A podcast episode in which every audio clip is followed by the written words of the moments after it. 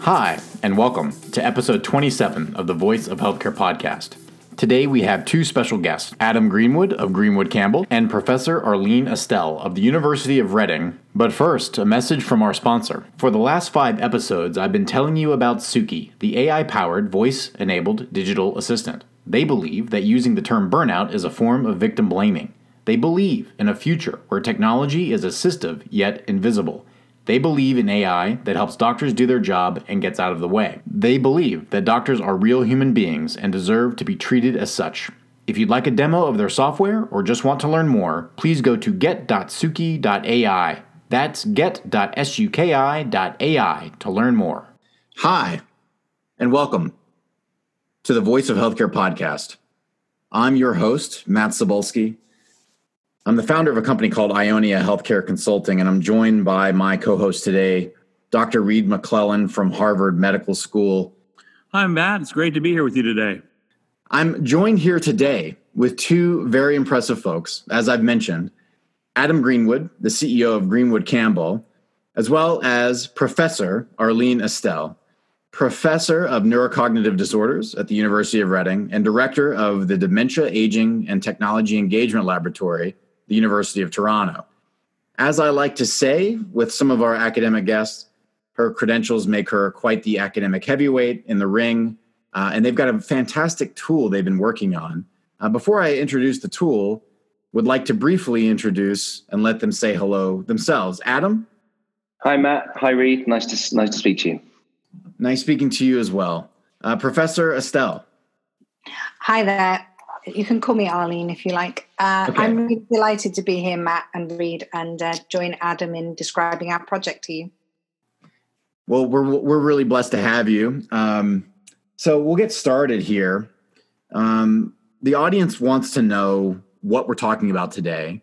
So I'm going to give each of you a chance to describe the product and just say this is what we're doing, this is the advent of it, and this is why it matters.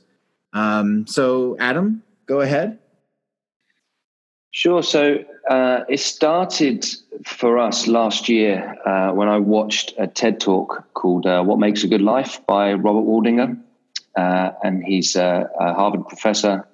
And he was talking about the Harvard study of adult development. Uh, I'm sure you guys are all aware of it 75 years, 700 plus men, and then about 2,000 their children, where they were looking at the work, the home life, and the health of people from lots of different socioeconomic backgrounds um, for, for an unprecedented length of time.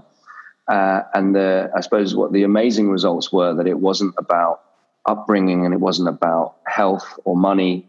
Uh, it's good relationships. Good relationships keep us happier and healthier. Uh, social connections are good for us, and ultimately, loneliness kills. And uh, I was um, doing some research, um, and I, I, came across a piece by a, a UK charity called Age UK, and they said that there's around half a million older people, so that's 65 plus, who can go as long as a week without speaking to another person. Um, we, as, a, as an agency, as a digital, digital agency, have been looking at ways that we could use voice tech um, for lots of different uh, scenarios over the last two years. And uh, this is something that uh, I felt really, really strongly about. Um, and so uh, we wanted to find out if we could use voice tech to help to uh, tackle the problem of loneliness in older people. Excellent. Arlene? So, my um, interest in this has come from working with um, older people and trying to get technology into their hands uh, to make their lives better. Um, the, you know, there's many existing off-the-shelf devices um, and apps we can download that really have functions that can benefit people but often the process of trying to connect people with the technology, trying to find the people who will benefit, um, has been challenging. And that particularly came to us with some work. Um, a few years ago, I set up a, um, a network of PhD students who were looking at um, health and uh, well being in later life.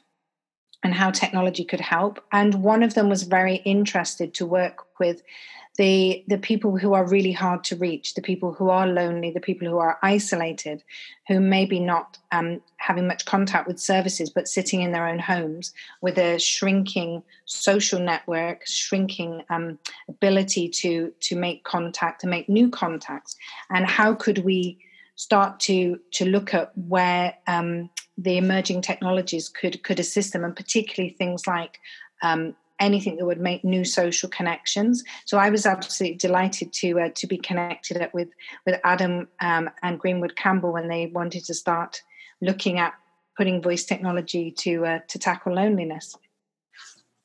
Excellent. So, what does the product do, and how do you deploy it, and what's been the response? What we wanted to do with this study, first of all, was just find out if the if the act of talking to uh, voice assistants would help in uh, in tackling uh, loneliness. So what we did is, uh, so we've been working with a, an organization called Abbeyfield over here in the UK. They um, they have about uh, about 400 retirement living homes um, around the UK and about seven and a half thousand residents. So um, we asked them if we could introduce um, Alexas and Google Assistants into some of their residents' rooms, so that we could start to do some qualitative studies about the um, their effects on loneliness, and that's that's when we started to work with Arlene to help us uh, to, to, try and understand initially how to gauge loneliness in older people, uh, and then after the study, we could find out uh, you know if it had made uh, any um, if it had tackled it in any way. Okay, so that's a great distinction to make, and that's a huge sample size, Arlene. So why don't you tell us? I mean, seventy five hundred people is really fantastic, right? Like, that's normative day one. So tell us about the creation, the methods, like using okay. these tools. How are you doing it? Tell us more. Yeah. Um, well, so initially, I guess we thought we wanted to um, to really, you know, examine the feasibility of of of doing this sort of deployment into um, into that type of community setting because because obviously there is implications for just supporting any devices that you put in and um, addressing the the queries and the concerns not only of the residents but also that the staff might have and that the families of residents might have. So you've got a whole sort of ecosystem anyway around around older people. Um, and um, we decided actually initially just to work with one of the Abbeyfield homes who were very keen. And the residents there are living there and they are. Um, they have some sort of additional support needs, but they're cognitively well. They, um, you know, are living independently in in the residential setting, and so we really just set out to sort of meet with them and find out whether they would be interested, and then developed a um, what I think was a very user friendly protocol so that we could do some get some background data before they got the technology to find out their current um, activities and interests and how they pass their time, as well as asking them about whether they currently felt lonely. Um, and that was a really important decision of how we would we would do that. And what did you find out? Well, um, the, we used a very simple measure, um, and interestingly, um, oh, like twenty percent, you know, was was lonely all, all the time, and then about another forty percent was saying some of the time, another forty percent not feeling lonely, and that's really quite um, representative. So I think that's really um, useful to know that they seem to be a representative sample. But also, when you looked at the reasons, they're ones that you commonly see in later life. So, the most common one is um, bereavement. So, especially if you've lived with someone in your life for 50, 60, 70 years in some cases, and now you're on your own, there is your whole day, there are many triggers for when you would have interacted with them, when you would have chatted about something, when you would have shared uh, some interaction. And that is just completely gone. So it's not surprising that many people feel lonely when, when a spouse dies.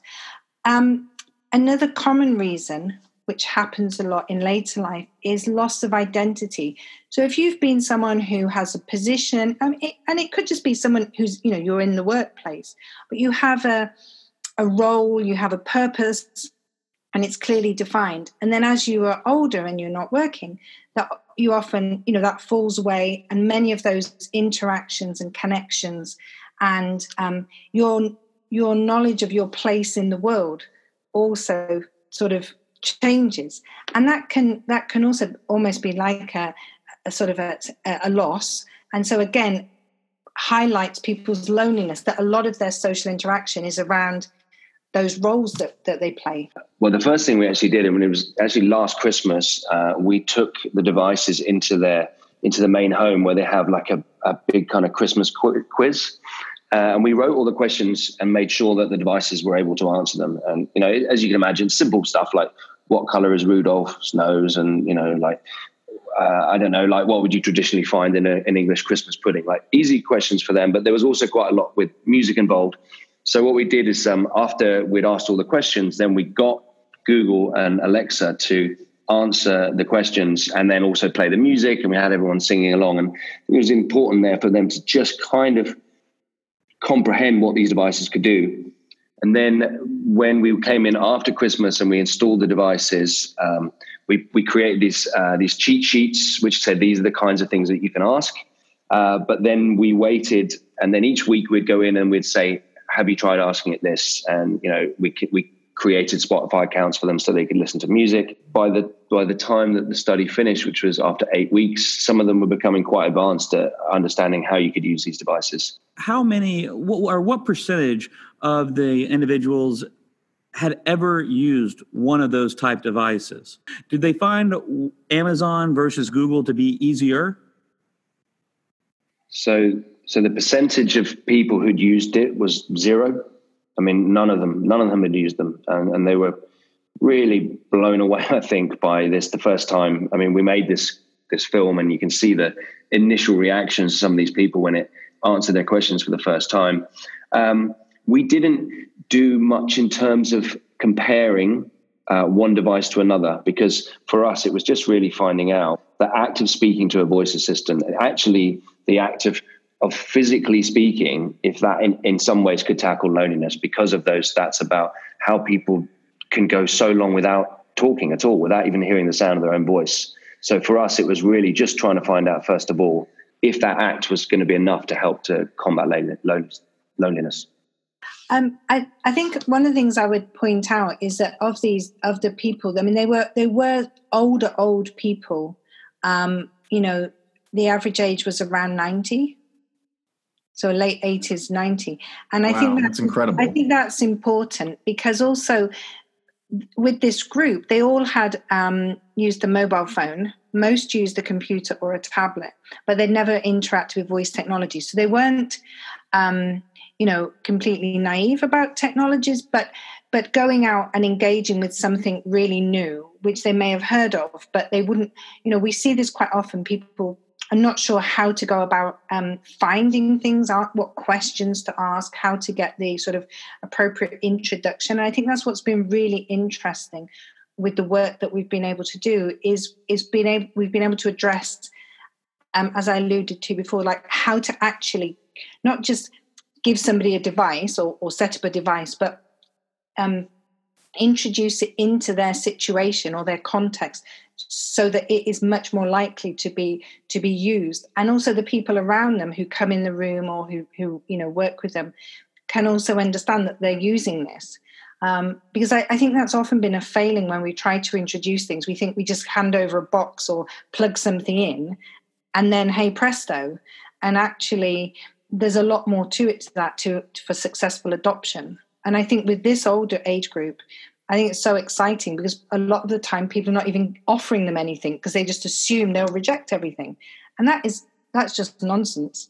Yeah, that that is nonsense. Um, I'm glad you pointed that out. I um, have worked with several organizations where um, activation and continued use of a product tends to be this massive barrier to finding results, influence of the product itself. Uh, had a physician tell me once, you know, the medication doesn't work if it stays in the cabinet. Um, if we have an intervention, if we have an intervention, it has to be utilized. So the the vividness of these tools, once they start to be used, make it fun, make it interactive. Um, it's provocative in a sense. Um, let me ask you this, Arlene. had a guest on the show who's been to several of our conferences. Um, he's also headed to Project Voice in Chattanooga. His name is Stuart Patterson. He created a company called LifePod. LifePod uses AWS in order to do similar work for you. It's more of a sort of a monitoring, companionship, alerting tool. Um, they are on to the 2.0 version. They did a uh, study with this tool of 11 speakers, and then they were going to take them out after a certain amount of time. Uh, you're smiling right now, and I know why. The quote from one of the residents is, or several of them went along like this Don't take her away from me. She's my friend. I like her. Um, this anthropomorphizing of digital tech from folks that are beyond 60 years old breaks down a lot of sacred cows about what they mean as digital consumers. So go down that pathway. You're, you're very excited. I want to hear what you have to say. I mean, certainly, we, first of all, that's that echoes what we we heard here. People did not want the tools to be taken away, and certainly in in other projects that I do now, we expect to leave the technology with people because if they've engaged with, I mean, if they're using it, not if they're not using it, but if they are, I mean, clearly we would we would always do that because we've introduced it into their life with the aim of improving their life. So how could we take it away? In terms of though the, the those sort of sacred cows that we have about later life, I mean, I actually think a lot of the work that I do is about bringing together different generations and particularly tech developers with their intended users. And actually, we do a number of activities which show that many of the barriers or many of the problems or the issues people have, it doesn't matter what age you are. If you read the comments without knowing who had said them, you can't tell if someone's 25 or 85 because the things that frustrate people, the things that bug them about technology are always the same. Um, the point about anthropomorphizing, again, we, we actually looked at this uh, a little bit a few years ago because we were interested in the way we did an. Um, one of the things we do is we ask people to bring something along that they love and something that they've abandoned. And often, when people are talking about tech that they love, and this can be people of all ages, they do have quite um, anthropomorphic um, expressions or, or, terms. Sometimes they give them names and they talk about them as if they have um, uh, uh, you know human qualities. And i think with the voice activated technology that goes even further because as, as adam said part of the intention here was actually does the act itself of speaking um, bring benefits? Now actually speaking aloud to something you know traditionally especially if you're on your own speaking aloud has been sort of seen as a bit of um, an unusual behavior. That's not really what you do. So so in a way, we were maybe trying to come a, overcome a, a, cultural barrier to by telling people to talk out loud. And I think particularly in the older generation, that that might have been particularly more prevalent. But I think that's what's so powerful with this technology is because it's it's simple and it's responsive, and people get back something that they need or something that is important to them. That barrier is very quickly overcome. And I, and I think that's where there's a real power here in um, in really trying to put this type of functionality in front of people who can benefit from it. 90 year old men and women, not only did they pick it up and understand, they wanted to interact with it and continue to interact with it after the eight week project. Can you tell us a little bit about what's next for Greenwood uh, and everything? What programs are y'all currently working on building? So for us, the next thing to start looking at is how can we create custom skills to, to run on voice assistants to actually uh, enhance and improve the lives of older people. So with our partnership with Abbeyfield and some other healthcare organizations we work with, we're now looking at skills that would enable things like um, uh, medication reminders or residents being able to find out what time the meal is or what they're having for dinner or when they're having classes uh, but also enable the people who run the homes to be able to control um, the the specific messages. So we also want to look at how we can can kind of modify the behavior of the voice assistants because one of the things that at the moment you can't have an Alexa or a Google Assistant do is actually interrupt you. uh, maybe a, a, flashing light. But I've been speaking to some um, uh, providers of um, social care uh, in in my hometown, and they're saying that at the moment they have Alzheimer's sufferers that have to have visits four times a day from carers to make sure they're taking medication. Uh, and we talked about well maybe a flashing light with an Alexa, but we weren't convinced that would be enough to remind them. So now we're looking at how do we actually override this so that the assistant itself can say to the person, it's time for you to take your medication. And, and the idea being there is that we could cut the amount of visits from four down to two. Um, and that's not because we don't want the interaction with the people, but for people who are running this for NHS, it's really expensive, and there are lots and lots of people, and not enough carers out there for them. Talk about that relationship and how you developed it, and maybe how how you might suggest carrying on that relationship. Sure. So, uh, Abbeyfield, we've been working with for almost three years as their kind of digital partner. So, working on their website and their internal comms. Um, Abbeyfield are actually quite unique. So, they're not, uh, so care homes, for example, is only a very small portion of what they do. Um, what they they tend to look at is um, how to provide community amongst older people. And in fact, when they were founded um, some time ago, their their key purpose was to alleviate loneliness. So in fact, it wasn't just in older people; it was in entire communities. So they were just the perfect partner for this particular project. Um, and now, with the, they are kind of looking more and more about how they can affect more people in their commu- in our communities. So we are looking at lots of different options, as I mentioned, around um, these custom skills. But there are there are many healthcare organizations, um, both private and government owned in the UK, that could massively benefit from this. And you mentioned about Alzheimer's and, and respite.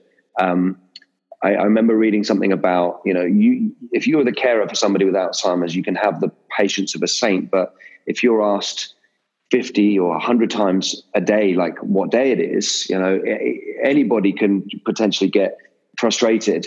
So to be able to ask Google or Alexa, who you could ask the same question a million times, uh, it feels like there's there's some real potential benefits um, in in having these devices. Uh, what are you hoping for as far as collections of data or other experimentation um, feature sets, et cetera, Arlene? Is there something in mind for you where you say to yourself, "This is a good start, but this is where we need to go"?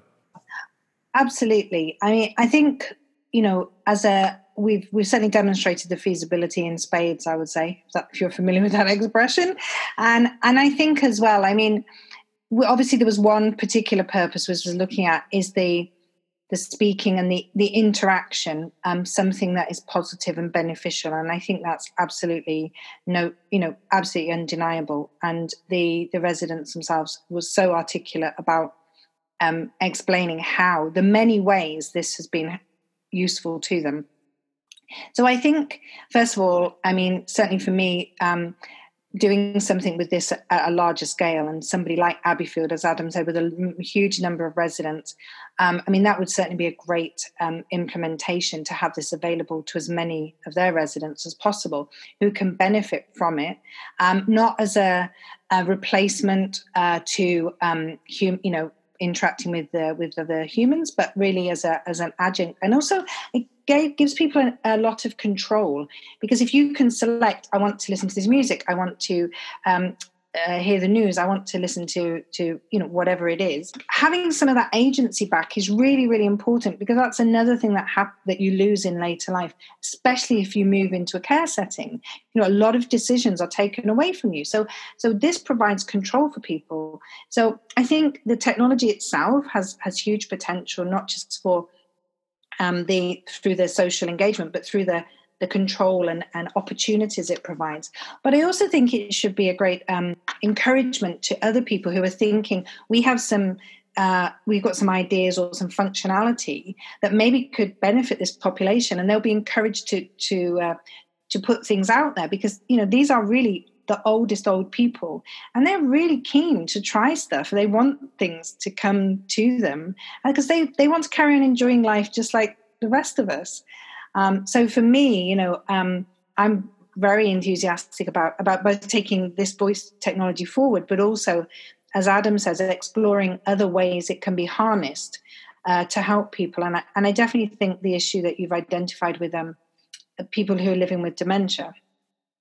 I mean, a, a, lot of my work is is involved with that population and trying to empower them to stay independent for as long as possible and delay those demands on family, which becomes so so challenging um, and really affect relationships, and also delay demands on formal services because if people are, you know, often if they're admitted, especially into hospitals, it's very difficult for them to go home again.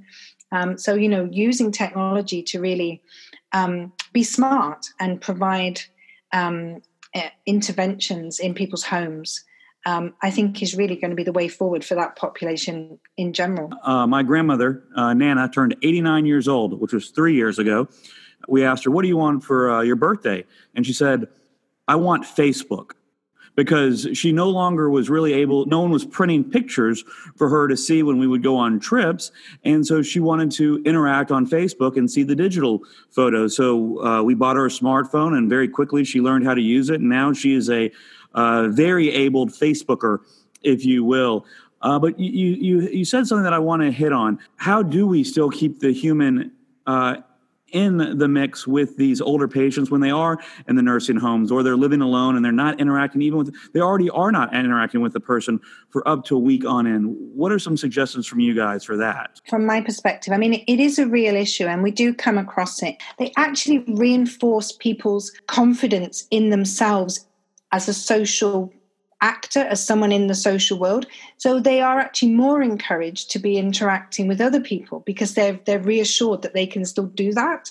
Um, and that might sound a bit strange, but actually, if you just sit in your home on your own, you have no way of knowing how you relate in the world. Whereas if you're having conversations and you're getting things back and and you're re, you're using those skills, then you can keep using them in the social interaction. So first, first of all, I think people want to still have them again it's not just about here is some technology and that exists separate from the rest of the the ecosystem whether it's formal services or family. So how does it fit in? How does it augment? How does it extend um, the human abilities?